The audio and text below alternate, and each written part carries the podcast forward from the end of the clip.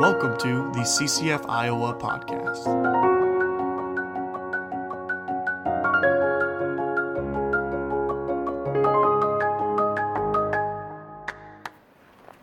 Hey, welcome back to the CCF podcast. This is Lissy Pixley again from Iowa State University. Um, we are wrapping wrapping up Second Timothy chapter 4 um, and really wrapping up the whole book. I hope you've enjoyed this journey with us. Um, it's been a crazy summer, and I really feel like um, the the books of First and Second Timothy um, have just really spoken into to some of the things that we're dealing with, and as we're preparing to start the school year over at University of Iowa, and have already started a week early here at Iowa State um, chapter 4 continues to uh, just be a real encouragement. Um, if you have your Bible, um, uh, go ahead and grab it.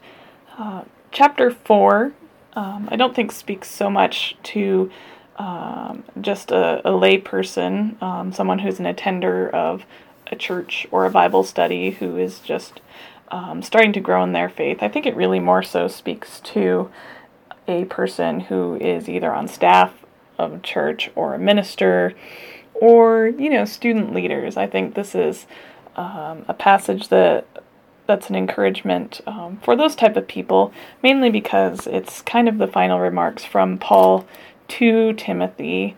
Uh, paul knows that he's at the end of his life and um, in this chapter he may he knows that he may not get a chance to um, correspond with timothy again. He may or may not. Um, but these are, are his last and final points that he really wants to push through. If he has one last thing to say, um, he wants to give Timothy these final bits of encouragement as someone who is kind of his son in ministry.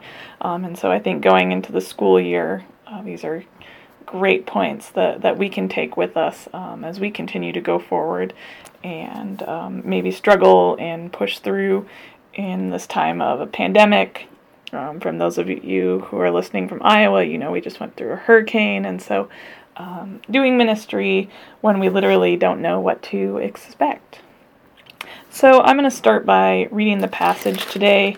I'm only going to read from verses 1 to verse 8, um, and that's what we're going to talk about. So it says, In the presence of God and of Christ Jesus, who will be will judge the living and the dead, and in view of his appearing and his kingdom, I give you this charge.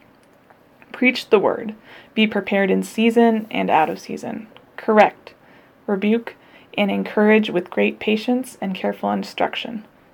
For the time will come when men will not put up with sound doctrine. Instead, to suit their own desires, they will gather around them a great number of teachers to say what their itching ears want to hear. They will turn their ears away from the truth and turn aside to myths. But you, keep your head in all situations, endure hardship, do the work of an evangelist, discharge all the duties of your ministry. For I am already being poured out like a drink offering, and the time has come for my departure. I have fought the good fight, I have finished the race, I have kept the faith. Now there is in store for me a crown of righteousness, which the Lord, the righteous judge, will award to me on the day. And not only to me, but also to all who have longed for his appearing.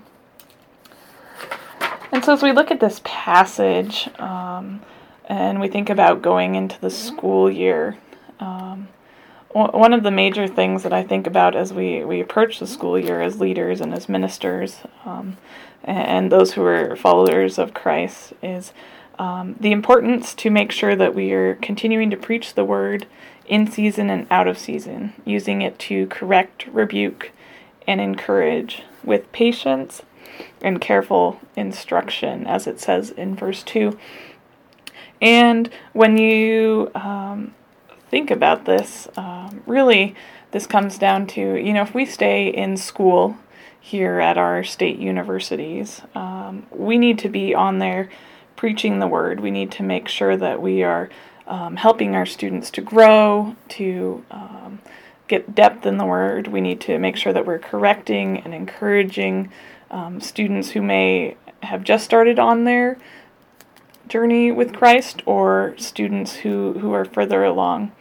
Um, sometimes we can get caught up in the idea of, oh, you know, the first couple weeks we have to do programming, um, we have to, you know, make sure that we're doing as much advertising as possible, um, and, and really can get distracted from the purpose of uh, being on our campuses or doing ministry, which is um, making sure that we're sharing the word of Christ with people. That's what people are hungry for, that's what they desire, and that's really um, the key in transforming people's lives. It's not about our programming, it's not about um, having the best worship session, but it's all about making God's word known and bringing people into a deeper relationship with that. Um, and sometimes it can take a long time. It uh, talks about in the end of verse 2 with great patience and careful instruction. Um, if you're like me, um, perhaps you've done discipling and you see great potential in the person you're walking with. Um, you know, maybe they're just someone that you've met at coffee uh, with a couple of times. Maybe they're someone who consistently comes to your Bible study. Um, and you just see that the Lord really wants to do awesome things with them. Um, but sometimes you can get frustrated because uh, your hopes and desires and the potential you see doesn't always come to fruition as quickly as you would hope. Um, oftentimes it takes several years to really develop a person um, into uh, someone who uh, meets their full potential. Um, you think about Jesus and his time with his his disciples. Um, it took him about three years before they were anywhere close to doing ministry on their own, and and we in college um, are lucky to get students for one to two years. Um, and sometimes uh, our students take great leaps forward, um, and sometimes they backslide. And, and the cool thing is, we get to walk beside them just as Christ walked beside his disciples, and to love on them and to teach them the truth of the Bible and to give them encouragement um, and, and, careful instruction. Um, and and this is an important point, I think, also that applies to kind of where we are at in history. I, um, like Paul talks about uh, there's a time when uh, men will not put up with sound doctrine, um, and they they use it to suit their own needs. Um, and you think, oh yeah, that has to be sometime in the future. Um, but really, since Jesus preached the word, uh, this was happening with the people um, that Timothy was reaching out to. It happened in, in all the churches where Paul was corresponding. Um, people were taking advantage of the word of Christ and using it um, to to help make themselves rich, as we read about, um, to help further their own political gains. Um, a lot of the Jewish um, people who had come to Christ uh, were trying to marry the Jewish faith and the Christian faith together, um, and so we find ourselves at an intersection where uh, we have to figure out what biblical truth is. Um, part of this means that we, we can't bend to the whims of um, of the world and what the newest, coolest, hippest teaching is. Um, you know, especially with social media, something be- can become trendy in a week or so, and um, we can't exactly run and base all of our biblical doctrine off of um, what the crowd feels like at that moment. Um, nor, in the same way, can we look back to tradition and say, ah, this is the way that everything has always been interpreted, and it's only okay if we continue to follow these traditions. Um, we, as leaders, uh, not only need to be teaching the Word, um, but we need to make sure that um, studying the Word is an integral part of our uh, daily lives um, an integral part of what we do with others to hold us accountable, to make sure that we're reading scripture correctly, um, being with uh, our students or being with the people that we disciple, and making sure that um, they're asking us questions and making sure that um, we're checking in with the source of where our doctrine ought to come from. And so we're not being shaped by the way we've always grown up, the way we've always heard things. Um, and also not being shaped by um, just what everybody around us wants to hear. Um, because really, the gospel lives somewhere in the middle. It's truth, it corrects. Um, it, yeah. So, the second point that I kind of want to hit on today comes from verse 5 in chapter 4 and it says but you keep your head in all situations ensure hard sorry endure hardship but do the work of evangelists discharge all the duties of the ministry. And for um, ministers or uh, student leaders out there um, ministry is often messy. Ministry is often hard um, We'd like to say that it's all fun and games and uh, coffee dates and playing ultimate frisbee and baptizing people daily. Um, but the reality is that people's lives are messy, um, that we're all imperfect, and um, it takes a lot of patience to deal with all sorts of different people and varying beliefs. And um, some moments can just be incredibly difficult. And so I really like that Paul encourages um, Timothy and also us that we need to make sure that we keep our head in all situations. Um, what this means is keeping a, a cool, calm um,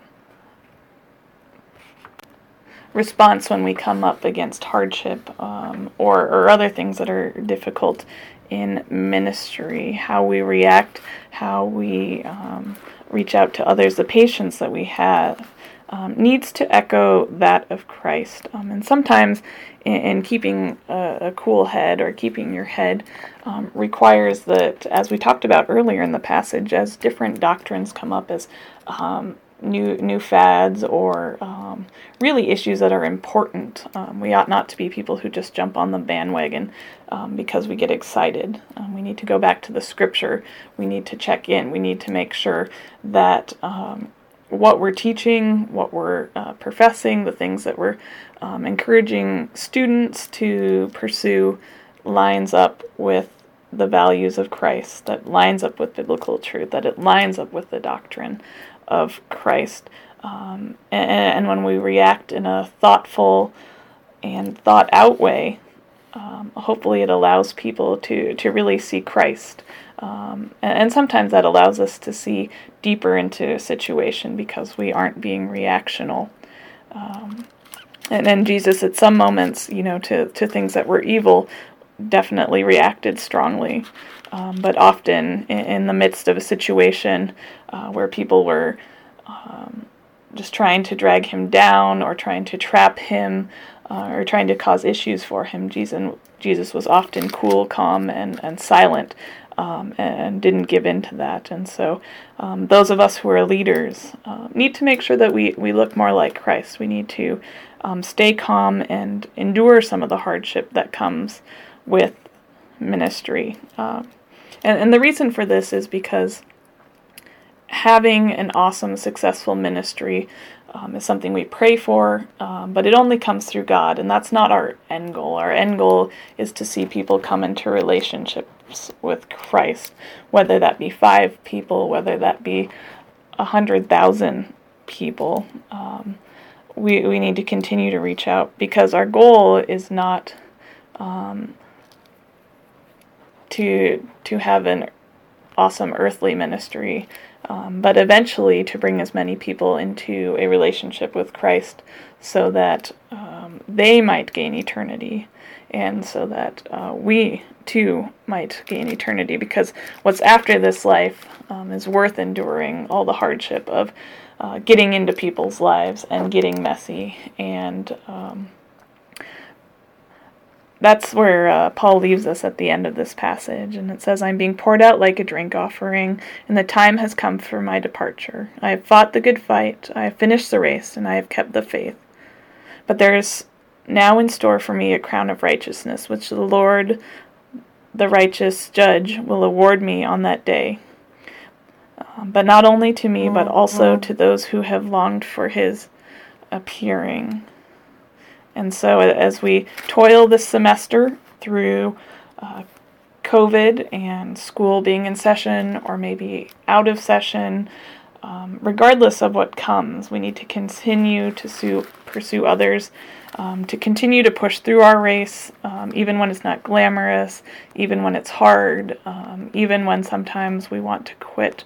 Um, because someday, like Paul, we can say, we're at the end of our race, we did our best, and now we get to enjoy being with God for eternity. So I hope you guys all have a great week. Continue to turn um, turn on to this podcast as often as you can. Uh, as we continue throughout the year, we'll be going through Matthew. Um, yeah. Hey, thanks for spending time with us today. If you have any questions about what you heard or any interest in learning more about CCF in Iowa, then please email us at ccf.uiowa at gmail.com and we would love to get you connected.